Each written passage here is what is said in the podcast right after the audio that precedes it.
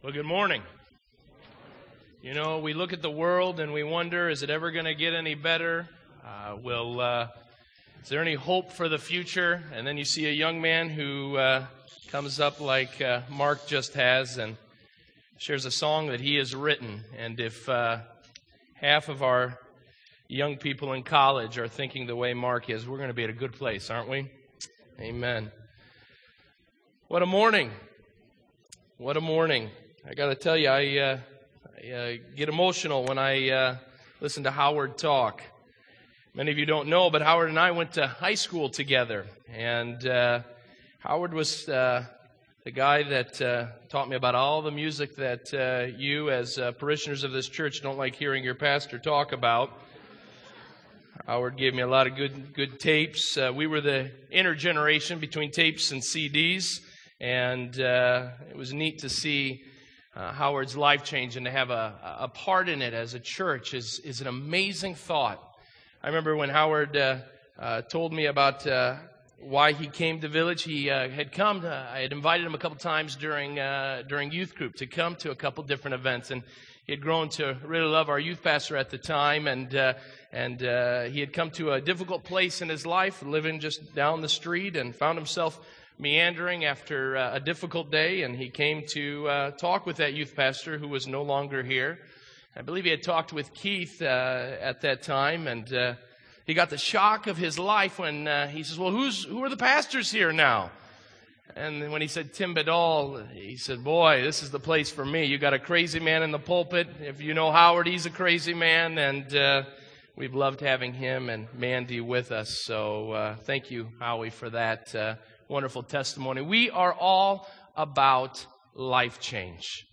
Our desire here at Village Bible Church, nothing more, is to see God glorified, for God's name to be praised. And we believe with all our heart that the scripture says that the best way to demonstrate that is for our lives to be different than how we used to live, to be different than the way the world lives. And that's why we come to our text this morning in Acts chapter 9 because for the last four weeks, we have found ourselves looking at this subject of life change, looking at one of the greatest changes in an individual's life that has ever happened, the change of the apostle Paul in, in his former life being, of course, Saul uh, of Tarsus.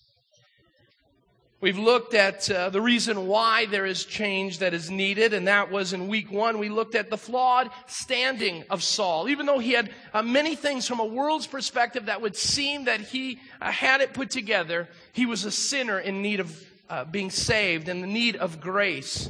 Even though he tried to do it on his own, even though he tried uh, to uh, work his own religion, he was a sinner in the sight of God, and we too, no matter how hard we try, no matter what we try to do, we still find ourselves flawed in our standing before God. The next thing we looked at was the only way that can change, the only way we can fix it is by not trying to fix it and giving ourselves over uh, to Jesus Christ putting our faith and trust in him, bowing the knee. And that's what Saul did on that road to Damascus as he's heading out to go and destroy Christianity, to put it down once and for all. Jesus Christ meets him, and he meets him face to face, but not for long, because that brilliance of the resurrected Jesus Christ brings him to the ground.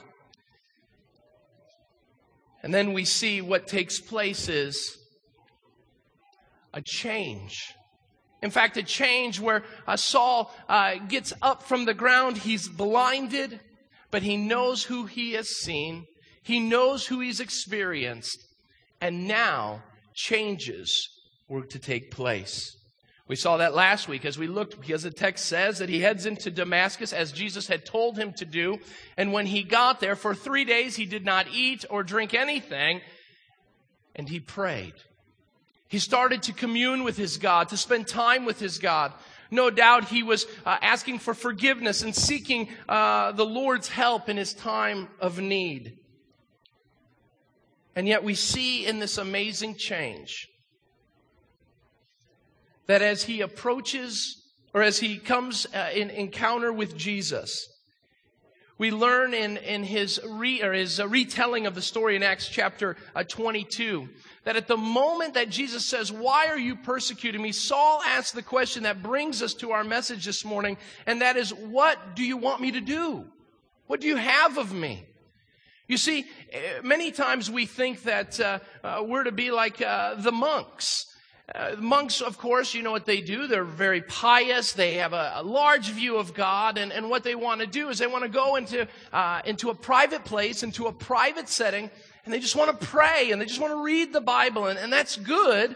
But the problem is, is God's called us to more than that. And Saul asks the question, what, what, do you, what do you want of me? What do you have of me? What am I to do now? It seems in our uh, lives today, we, we begin to think that our conversion experience, the, the salvation experience that we have, is the grand finale. As if our life is uh, the fireworks during a Fourth of July celebration, and it comes to the pinnacle when they're just, I mean, they're just uh, cashing in everything they've got in the sky, and we sit there and say, It's the grand finale, that's it. It's about to be over. And many of us, when we come to know Jesus, we say, That's it. It's over. I may do some things. I, I, I may uh, uh, do some praying and, and, reading of the scriptures, but, uh, but I've accomplished what God has called me to. I'm saved now. But little uh, do we recognize what Saul recognized, and that was at the moment of salvation, the question we must ask is, what am I to do now? What is my role? What is my place? Where am I to serve? Paul would later talk about this in, in the book of Ephesians.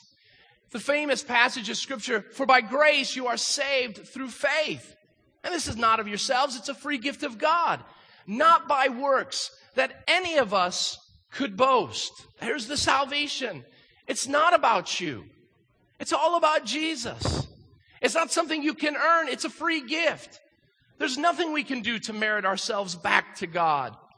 But notice what Paul says to the uh, church at Ephesus right after that. Not of works that any man could boast, for we are God's workmanship, created in Christ. The, the new birth takes place. Why? For good works. Not just any kind of good works, but good works that God has prepared in advance for us to do. I wrote this down and if you take notes, write this somewhere in your uh, above your outline before we get into uh, our uh, outline this morning. And that's the following: God wants all. God wants all that He has saved. God wants all that He has saved to serve Him in whatever situation that He asks or put you through. Let me say that again. God wants all that He has saved to serve Him in whatever situation that He asks or puts you through. God's got a plan for you. God's got a job for you.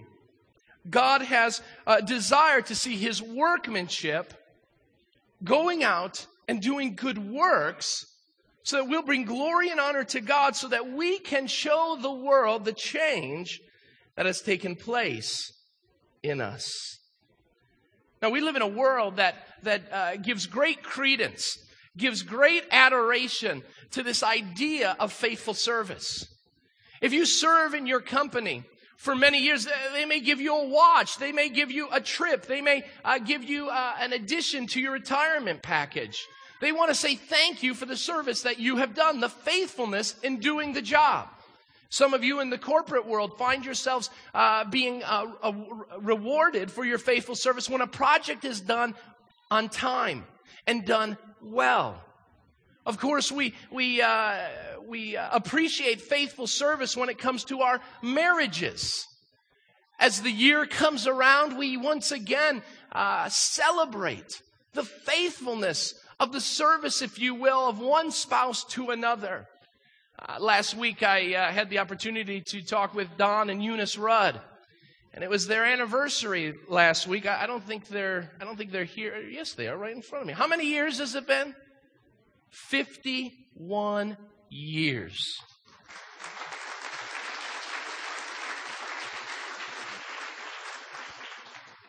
Feels like Best deal you ever got. I don't think she'd say the same thing, Don.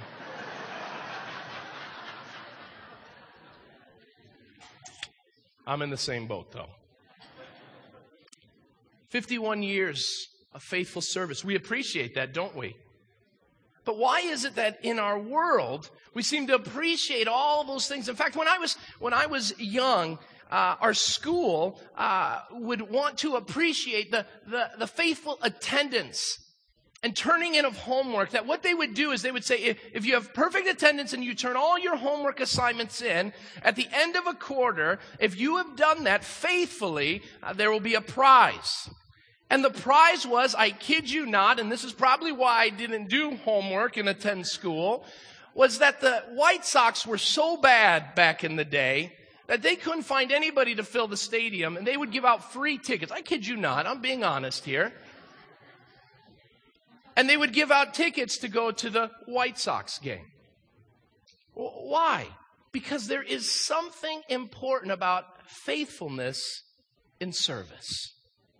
And yet, amidst all that, we find ourselves as Christians doing that in our lives in the world, but not doing it in our lives with Christ. We sit there and say, well, Lord, I'll get to you when, when I have a chance. Lord, you know, I'm really busy right now. I really can't serve you as, as you've called me to. So I'll get to that when the kids are, are taken care of, or I'll, I'll get to being serious about you, Lord, when I, I grow up and after I get out of college. Then I'll, I'll get serious. Or maybe I'll get serious, Lord, after I retire.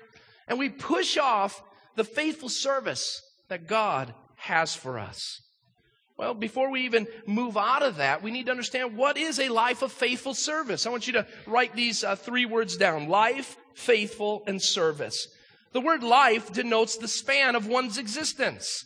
This is not a one day thing that God is calling us to. He's saying, I want it for the rest of your life. I want it to go as long as you're around. I want you to be serving me. It's not a flash in the pan, if you will. Next, we see that uh, faithful. Well, what's faithful mean? It means steadfast in your allegiance and affection, firm in adherence, and true to a standard. What, what it's saying is, is for the rest of your life, I, I, what God wants is He wants our allegiance, He wants our affection, He wants us to adhere to the standard that God has placed. He's saying there's a certain criteria of what service is supposed to look like. But what is service? Romans chapter 12 tells us. Turn there for a moment. Romans uh, chapter 12. I want us to look just for a moment at, at, at what uh, Paul uh, means when he talks about service. This is, this is what he says. Not going to read all of it, but therefore I urge you, brothers, in the view of God's mercy, to offer your bodies as living sacrifices, holy and pleasing to God. This is your spiritual act of worship. That word is lituro, which uh, can be literally translated not just worship, but service. Paul used to say, the God whom I liturgo, I worship, but worship, it, it also has the sense of the God that I serve. What are we to do? We're to give our bodies over to Jesus. We're to offer ourselves as living sacrifices in faithfulness for a lifetime serving uh, Jesus Christ. Now, what does it mean? It means don't conform yourselves to the pattern of this world, but be transformed. We can't just think of service being ministry. It involves the very essence of who we are. We can't live the way we used to. We got to transform ourselves by uh, being transformed by the renewing of our minds. And service also involves knowing the, the good and pleasing will of God, it goes on to say. But look at verses 3 through uh, 8. Uh, that gets into what we know, uh, what we usually talk about when it talks about service, and that is the spiritual gifts. If uh, we all have different gifts, if a man's gift is this or that, let him do it. Be a part of it. And then we see later on in the text that it involves our love. It involves. Uh,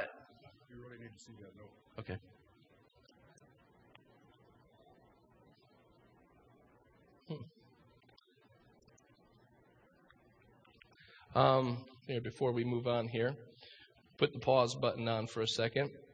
I saw this as I was uh, um, as I was getting ready to go to. Let me drink water first. I saw this as on the on the uh, TV as we were get, as getting ready for church. I don't know if some of you heard it. I heard overheard some of you in the back talking about this. uh, Al Jazeera and now Reuters is reporting uh, that uh, Osama bin Laden has, um, has given a note offering up his surrender uh, to uh, the coalition forces. He, it says, it says uh, t- to the effect here that he's asking for a, a meeting um, with a contingency of leaders, including leaders from the Christian from the Christian faith. So we can keep that uh, in our prayers as we uh, as we move forward. Wow, what a what an amazing, amazing. Well, okay, thank you for that, uh, Jim. Um, where were we at here? Um, talking about love, talking about hating what is evil, clinging to what is good. He goes on and says, he says to be devoted to one another. This life change involves faithful service. So, what does that mean? It means going places that we don't want to go. Now, before anybody leaves the congreg- anybody leaves, brother Tony, I don't know where you're going, but stop here, Tony. I got to tell you, I'm lying to you. I don't have anything from Osama bin Laden, but some of you are wondering, would you be one of those guys to go? Our text today tells us something very important, and that is serving God may mean calling you to a place you never thought you would go. I know I've never had anybody this amount of attention before. Wow. It worked. We look at a man today in our text, Ananias, who understood a life of faithful service. And God is going to call him to go to the terrorist of his day and do what? Proclaim the message of Christ. And yet, many of you are thinking, I looked at a couple of you when I announced that, and the thought was, don't believe it. How many of you were thinking when I said that, I don't believe it? Be honest. How many of you believed it? God bless you. I love all of you. What an amazing thought. A life of faithful service means God is going to call you to do what? Not just to uh, be conformed, be trans- uh, to conform by being transformed. It doesn't just mean by saying, Lord, I, I want to serve you. But what we find out through all the scripture is that God, when we say that, that's a dangerous prayer. God, I'll do whatever you want me to do. You know, Al told me uh, he had prayed a, a, long time ago that, that God would use his daughter no matter how or where she would go. And, and, and that's a dangerous prayer for our chairman of our elders to pray for his only daughter. Why? Because God has called his only daughter away from him to go serve on the mission field. That's a dangerous prayer. And we don't know what may happen uh, as she and her husband Chad go and, and pursue that endeavor. It's a dangerous prayer when we give ourselves to God and we say, God, I want to be faithful to you and I'll do whatever it, whatever it means. I'll go and I'll announce your kingdom and announce your praises uh, to whoever, whether enemy or friend, whatever it means or it involves. Ananias did that.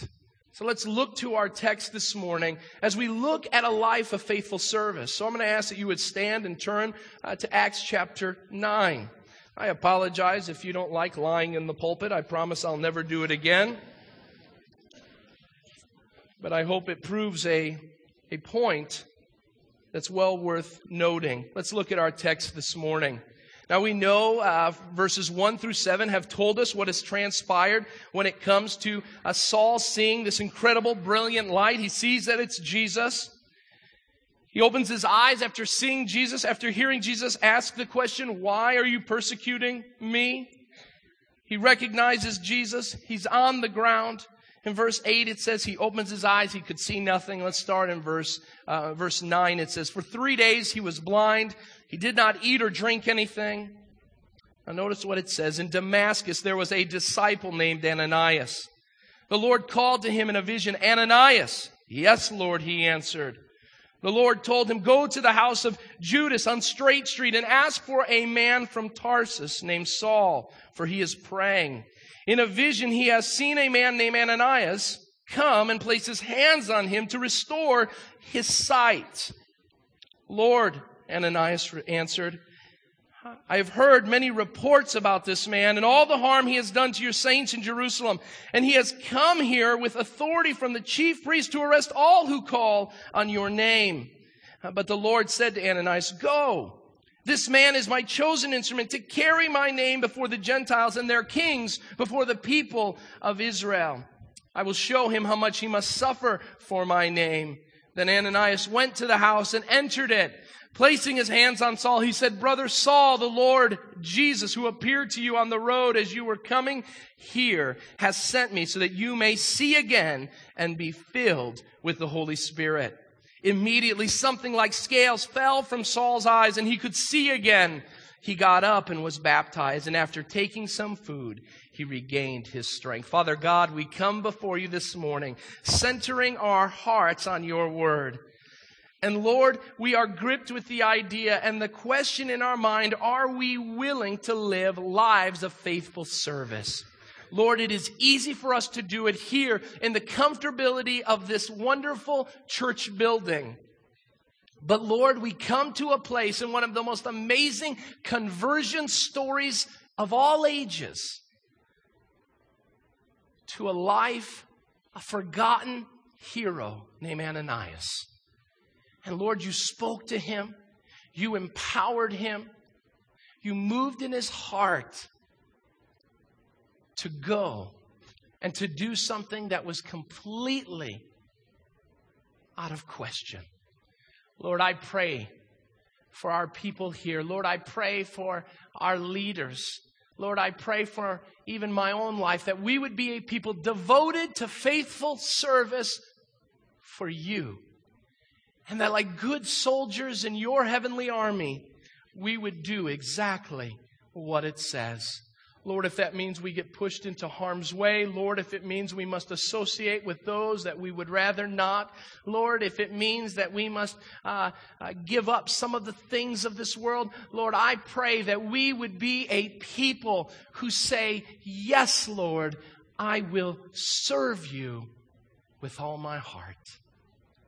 Lord, we do this because it's out of, out of a gratitude of your mercy. Your word says that in view of your mercy, we should offer ourselves. Lord, we do this not for our own renown or our own acclaim, but we do this for you because of what you've done for us. So give us the power and the strength to understand what you have for us this morning so that we can live in light of it. And all God's people said, Amen. You may be seated. How do we get there this morning? How do we get there?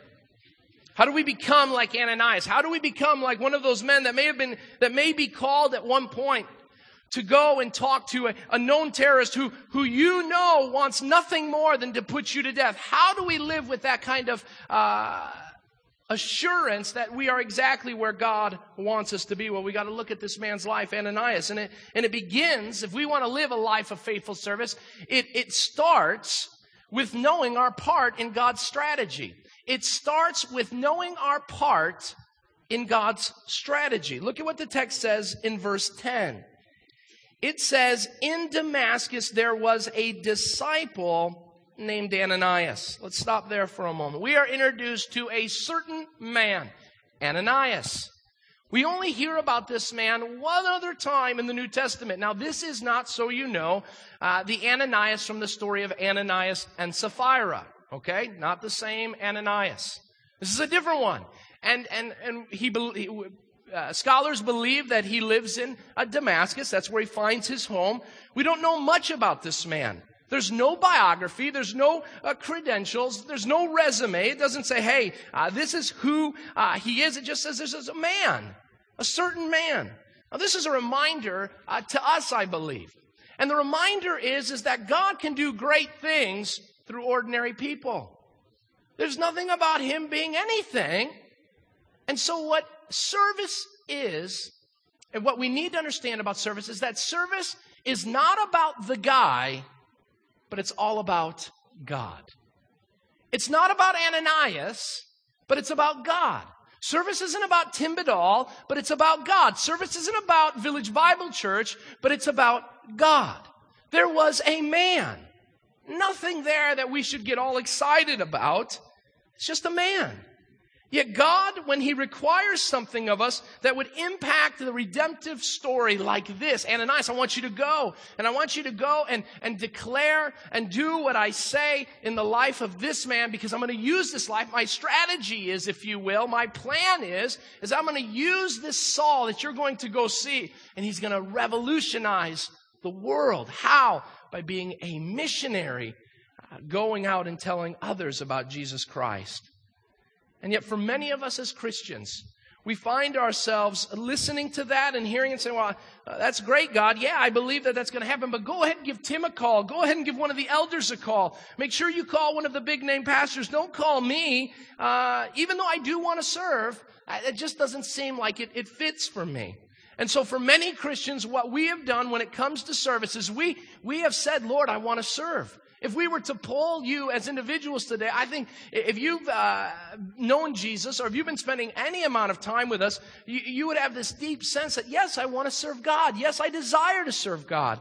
But it would be very much like you saying, I'm waiting for a phone call and sitting by your phone, waiting for that phone to ring, never realizing that that phone isn't uh, plugged into the phone jack, that it can't even receive a call. And for many of us as Christians, while we desire the call from God, the desire to minister and serve God with all our hearts in a life of faithful service, we don't have the proper hookup to be able to receive that call. Well, what does that proper hookup, involve? Well, uh, to be a part of God's strategy, it requires some things. It requires, first of all, that we live for God. It, it requires that we live for God. Now, look at what uh, the text says uh, in, uh, it's not in verse 9, it's in uh, chapter 22. Turn to chapter 22 of Acts for a moment. Acts 22, uh, verse 12. This is what our text says.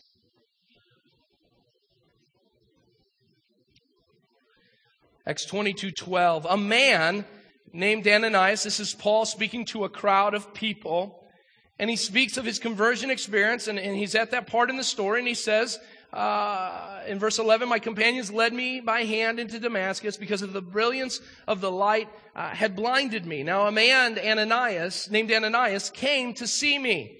Notice what it, Paul says. He was a devout observer of the law and highly respected by all the Jews living there.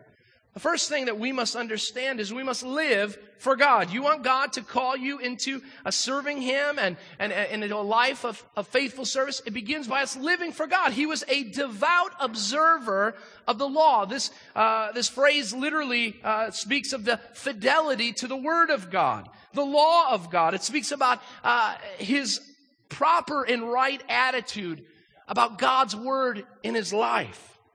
Let's think about that for a moment. He was devout. Why?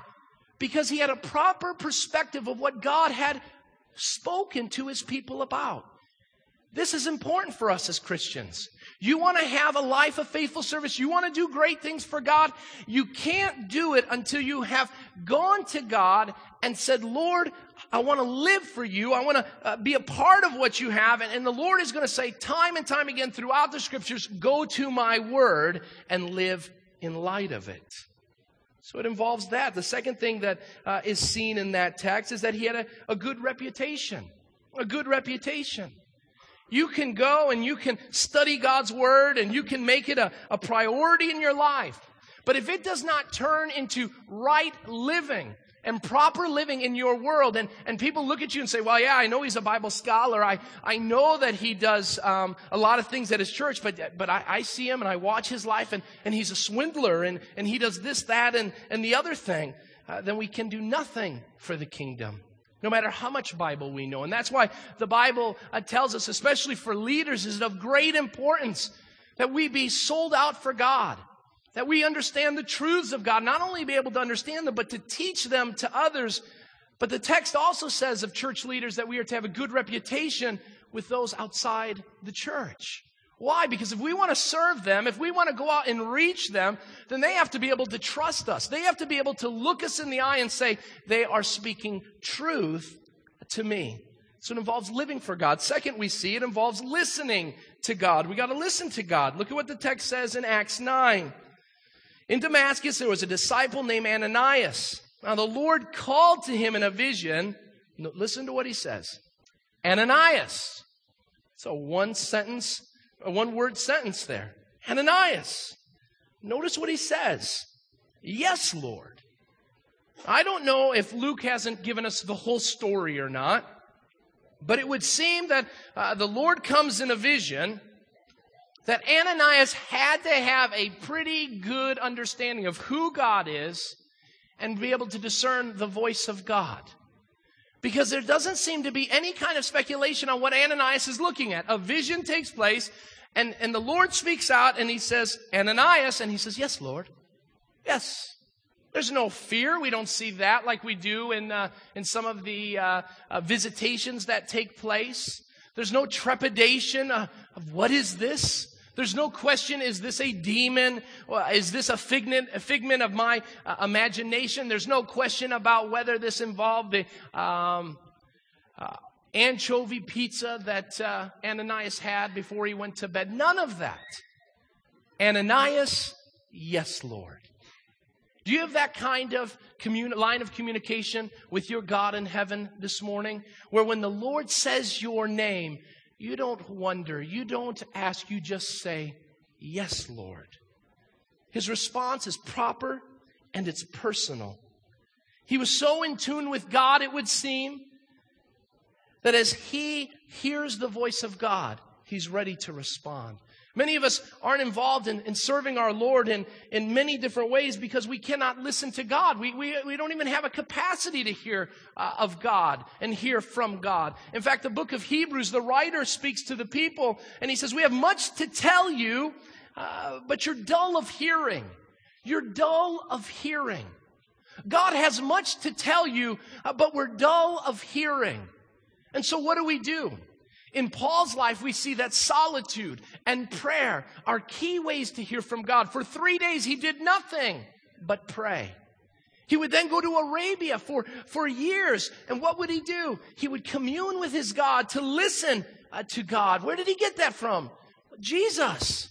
Remember, Jesus would go and he would heal all these people and take care of them and preach. And then the Bible would say, time and time out, Jesus, who was God, would go off by himself to have time to spend with his Father. The reason why the church doesn't serve God isn't, a, isn't because we don't have a desire. I think there is a desire to serve, but we don't hear from God. You would say, Well, Tim, I haven't been called anything. The question is, are you listening? Are you listening for the voice of God? Ananias was, and when God spoke, he was ready for it. This reminds me a lot of my own uh, son, whom I love. But so many times I find that he's not listening. Son, I want you to do this. And he doesn't move. Son, I, I need you to go and, and take care of what mom has asked you to take care of. Okay, I'll raise my voice. Son. And what happens? He's not listening. With my son, it's very much like Christians. We find ourselves distracted, and when God is speaking, we don't hear it because the TV's too loud, the job is too loud, our pursuits or our desires are too loud, our love for money is too loud, and we don't hear uh, from God. Ananias did. And as a result of hearing from God, devoting himself to the Word of God, he was able to respond to God in a way that he'd be able to learn his part in God's plan. Because if he's not listening, he would never know what God would desire of him. Well, that moves to a second thing. Does Ananias go and do it right away? Uh, does, is this enough? This listening and living for God, is it enough to um, take care of the plans of God? No. So, so what are we to do? Well, uh, we're to go beyond that, but why many times don't we? Well, we see the second point this morning is that a life of faithful service is stunted. It's stunted by our propensity to become skeptical. Notice what the text says uh, in verse 11 and 12. He says, Yes, Lord. Right answer. That's good, Ananias. You're doing well. So what does the Lord say? Here's the direction. Go to the house of Judas on Straight Street. This is in Damascus. And ask for a man from Tarsus named Saul, for he is praying. In a vision, he has seen a man named Ananias come and place his hands on him uh, to restore his sight. All right, here's the plan. He got the first step right. He hears from God. Yes, Lord, I hear you. Uh, okay, well, what do you want? I want you to go down the street down Straight Street, which is still found in modern day Damascus, an east west thoroughfare. Would have been a well known street in Ananias' day. And I want you to go down to uh, that, dude's, that dude, uh, Judas, who lives on Straight Street. I told you this isn't Judas Iscariot, the disciple of Jesus, different Judas in Damascus. And what I want you to do is go to the home, knock on the door, if you will, and ask for the man that is staying there, named Saul of Tarsus. Now, do we see him get up and say, Yes, Lord, I'll go, I'll do it? No, we see more communication taking place. Because what happens is, is even though he's ready, he's living for God already, he's listening to God, there's a disconnect when it comes to his calling. There's a pause. What, what causes that? It's his skepticism. Look at what uh, uh, takes place. He comes back and he says, Lord. He doesn't say yes. He says, Lord, I've heard many reports. Let's stop there for a moment. He has questions. Why is it that we as people don't go out and when God has uniquely, uh, uh, uh, uh, so powerfully spoken to us and said, I want you to do this, that we stand and say, I'm, I'm not sure? Because we have questions. Skepticism becomes the game. And we notice that in Ananias' life. Why is he skeptical? Because we see, just as in Ananias' life and in ours, that skepticism comes when God's course for us is unique. When it's unique. God's plan for us doesn't uh, seem to fit the mold of everybody else. Now, I could see Ananias uh, getting the call. Uh, Ananias, yes, Lord, I, Lord, I, or uh, Ananias, I want you to pray more. I want you to give a little more uh, when you go to church. Ananias, I want you to invite a friend uh, to church. And I can see God saying, okay, I'll get out, go working on that. It's not to, nothing to think about. There's nothing to really process. That, that seems easy. But that's not what he says. He says he gets a Google map to a house that he's probably never been in to go see a dude he's never met but heard things about. That seems pretty unique. And I believe in my heart that that was probably going through Ananias' mind. I wonder if Ananias was saying, you know, is this a joke? Is Ashton Kutcher over at Judas's house and I'm going to be punked? Or, for some of you, some of you more uh, mature people, and I'm in trouble. That's an MTV show. Um, uh, am I on candid camera? Where are the cameras? Where are they at, Lord? Come on. You want me to go and do what? This seems awful unique. And yet, that's what we find ourselves many times doing. I know in my own life, I have questioned the calling of God, been skeptical of it. I remember when God's call for me to preach, I remember the time. It was a specific moment in time that I remember saying, uh, I, will be a preacher at some day. I don't know when it is, but I'll be a preacher someday, and, and I just got to get used to it. I was, I was okay with that. There's a lot of preachers out there, and they're okay. It's nothing crazy about that until the Lord said, I, I want you to do it while you're cooking pork chops. And, and I'll tell you, it comes up all the time. I'll be preaching, and then I'll tell a story and I'll look up and one of our visitors is saying, wait a minute. Okay, what's this preacher making pork chops for? And he's got another job, and that doesn't make sense. You know when I feel it the most when I'm out with other pastors and they say, uh, uh, so, so tell us a little about, about yourself. Well, I, I'm a teaching pastor at Village Bible Church. Oh, really? That, that's wonderful. And I tell more about it. And oh, by the way, I also run a catering company. And then they start asking questions. And who becomes the unique one at the table? I was at a, I was, I was invited to a, uh, a workshop where there were some big name uh, pastors and preachers at this workshop. And I got invited to it. And two days before the event, their caterer canceled out on them. And I've already got money uh, going to this thing and and they call and I can't I don't have the heart to tell them I'm the same Tim Badal that's coming to the conference. And so I say, well, you know what I'm going to do? I'm going to go undercover. I'll send my best guys. And, and I, I, I told them ahead of time, I'm not going to look at you. I'm not going to respond to you. I may even ask if there's barbecue sauce for the pork chops just to make sure I, I don't do that.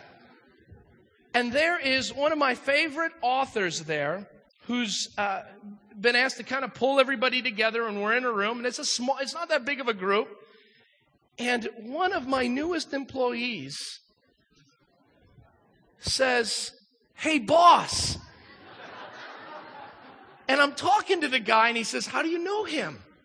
And I said, Is he one of your staff members at the church? Why is he wearing a catering uniform? And I said, Well, I'm a, I'm a uh, preacher slash caterer. I'm a little unique. My people know that to be true. And you know what he does? He stops and says, What a great blessing and honor to be able to have our caterer slash uh, preacher pray for the food and give the blessing. And one thing I did not pray for is to bless the hands that had prepared it, especially that one. But you know what happens? God calls us. He calls us in, in a way, and we say, Lord, this is too unique. This, this doesn't make sense. And, and to explain it to people, I have to give them a diagram and a chart to be able to understand the calling that God has had for me. I will tell you, I held to that uniqueness in such a way that it brought bondage into my life. I accepted the call, but not fully until I finally said, I don't care if this is the strangest thing in the world, Lord, until you call me out of this unique situation, I will serve you with all my heart. And I'll tell you, the freedom of Almighty God came upon me. It was unique, but God empowers us to be a part of it. And then I look at the scriptures, and every calling of God is unique. God's talking to this dude out in the land of Chaldea, which is, of course, in northern Iraq. Hey, dude, I, I, Abraham, your name is? Yes. I, I, want you to leave town. I want you to go out. And, and, and by the way, uh, through you, uh, you're going to have so many descendants uh, there's going to be uh, more of you than the stars in the sky. Well, that seems pretty unique. Could you see him going to the local pub, if you will? Uh, yeah, I just heard from God. And uh, by the way, you have two kids. I'm going to have two jillion, gillion, billion, whatever number Al could tell me to make up, kids. How about Noah? I love the story of Noah and the ark by Bill Cosby. You know, the, the story about the neighbor and Noah, his, his neighbor's going to work and, and he sees this old man out in the, in the, uh, outside the garage building this ark. And he's like, what are you doing? I'm building an ark. Why? The Lord told me to. Are you all right, Noah? Is everything okay? Yeah. It's gonna rain. No, it's never rained. I know. But I was told to build an ark. All throughout scripture, we are given unique callings by God. So when God calls you to something that doesn't seem like it makes sense, just as Ananias did, you go after it. You pursue it. Don't say, well, that's not how God works. That is how God works. He calls. Why? Why does he say it? Paul says later on, he does these foolish things to, to do what? To confound the wise. So I'm not going to do it your way, world. I'm going to do it my way. Next, we see not only does it involve uh, our concern involve being unique, the course being unique, but our concerns are understandable. Our concerns are understandable. Not only is the calling unique to him, but there's some concerns. Look at what it says. I've heard about this man that he has done much harm to the saints in Jerusalem, and he has come here with the authority of the high priest or chief priest to arrest those who call on your name. He says, wait a minute. God, uh, just a moment. I got a question. Um, this dude, Saul, he's a bad dude. I don't like him. And, well, he doesn't say that. I'm going to recant that. He doesn't say he doesn't like him. Uh, he, he says, I've heard about him. He hurts people. And not only does he hurt people from other places, but, but word is out that he's coming here. You're asking me to go talk to a guy that's probably looking for me. You want me to do that? That doesn't make sense. Now, now why do we grow skeptical? Because our concerns, when I write this down, when our concerns are understandable, what it means is that when God calls us to something, the questions or concerns you have, everybody is asking those same things. If it was you or Ananias or anybody else in this room, I believe with all my heart that question would have been there. You want me to go do what? I wonder if he was listening to uh, the call of God. I want you to go uh, to Straight Street to the house of Judas. Yeah, I've got that down, Lord. And I want you to go into the house, and there's a man uh, from Tarsus uh, named Saul. What? Well, we'll be back. I was at I was at Judas Straight Street, and you said solve tar- God, you know what you're talking about? Uh, this guy's this guy is he wants to destroy Christianity. Why would you want me to go there, God? What, what have I missed out on something and now you're sending me to an early grave? Is that what you're doing? Those were all understandable concerns. Let's use it this way. If God calls you to overseas missions, I've got a friend this weekend that's with me named uh, Benjamin. Uh, he spoke yesterday at the men's breakfast, and uh, he is uh, planning to go to Papua New Guinea take his family, four children under the age of six, with his wife to go out to a tribal land that they, they, they don't know about Jesus and to build a church and to talk about Jesus. Well, I got some concerns. I got a lot of concerns. What about the kids? What about money? What about your safety? One of our uh, uh, parishioners will remain nameless said that asked if the people that they were going to uh, were cannibals, and if so, take Tim. Some of you got that.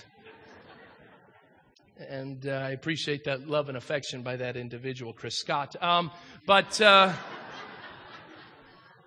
but we have a lot of questions. Let me tell you something when, when I came into one of the biggest decisions I made of, of calling a ministry was coming in and, and filling this pulpit. And, and I had a lot of questions, and I still do. I still do. And they're understandable. They're questions that all of us would ask. But that doesn't mean we stop in our process of following God. When you have questions, give them to God. Notice what he says in the text. He doesn't say, No way, God, I can't do it. Forget it. I've already made up my mind. He articulates a couple things we need to remember. Listen to what he says. I've heard the harm that he's done to who? To your saints in Jerusalem. And he's come here to arrest all who call on your name. What he's saying is Lord, I'll do it. But I got some questions. You understand what's taking place, uh, Lord? Uh, do you realize? I know you realize it, Lord, but but help me to understand it. And he does. Look at what he says in the text. He says, "But the Lord said to Ananias in verse 15, Go." This is my chosen instrument to carry my name before the Gentiles and to their kings, before the people of Israel. I will show him how much he must suffer for my name. God answers him. And God gives him some consolation, cons- uh, consolation. This is what he says. He wants to comfort him. He says, Don't worry about it, Ananias. I've chosen him to do some great things. He's going to carry my name. He's going to be a missionary. He's going to be a proclaimer uh, to all the people of Israel, to the Gentiles as well. And, and in doing so, he's going to suffer greatly as a result of it. Now, all the commentaries say this is comfort to Ananias. I don't think it is. I'm going to go against what they say. I don't think it's comfort. I think it's true. All of it's true. But this is what happens because skepticism comes when God's conclusions seem uh, unbelievable, too unbelievable. It's one thing for me to go have a one on one conversation with a known hater of Christianity, knowing that he has allowed people to be put to death for the same uh, beliefs that I have. It's another thing to believe that that same guy has had some sort of religious or spiritual uh, conversion, and that now he's going to be one of the greatest ambassadors for Christianity that would ever be around. Are you kidding me? Okay, God. Now, really, where are the cameras? Okay? What's going on here? And yet, so many times we say no to God because God says, I'll give you some information. I'm going to use you and I'm going to use you in powerful ways. Or people come up to you and they affirm your gift and they say, wow, God is going to do great things through you. I remember having such fear and trepidation about my own calling because I didn't believe what people affirmed upon me. I didn't believe it. When my father told me on the day of my graduation party that even though I had struggled four years after my brother had died, I was still struggling with my own identity and how that fit in with my big brother, my dad looks after a massive storm to two rainbows and he says, your brother experienced a one, a single portion. But he says, Tim, on your, on your day of graduation, one of the most significant days of your life, God has declared that you will be given a double portion. And I sat there and I didn't believe it. Are you kidding me? I barely made it through school. I can't figure out my life. I don't know what I'm going to do. And here's my old man saying, You're going to do great things from God. Forget it, Dad. That's not going to happen. And for a while, I didn't follow God as a result of that. Some of you aren't following God because you don't believe that God actually can do what He says He will do. And let me tell you, if I would have ever thought that I would be preaching and doing what I'm doing, being a leader in the church, serving in this way, I would have told you that day when I was 18 years old, you've got to be absolutely kidding me. And yet that's what God has done. And to Him be the glory and praise. Let's look at one final thing before we close, and that is uh, the process. How do we get there? How do we get there? We learn one final thing, and that is a life of faithful service showcases the incredible potential of a spirit led life. Of a spirit led life.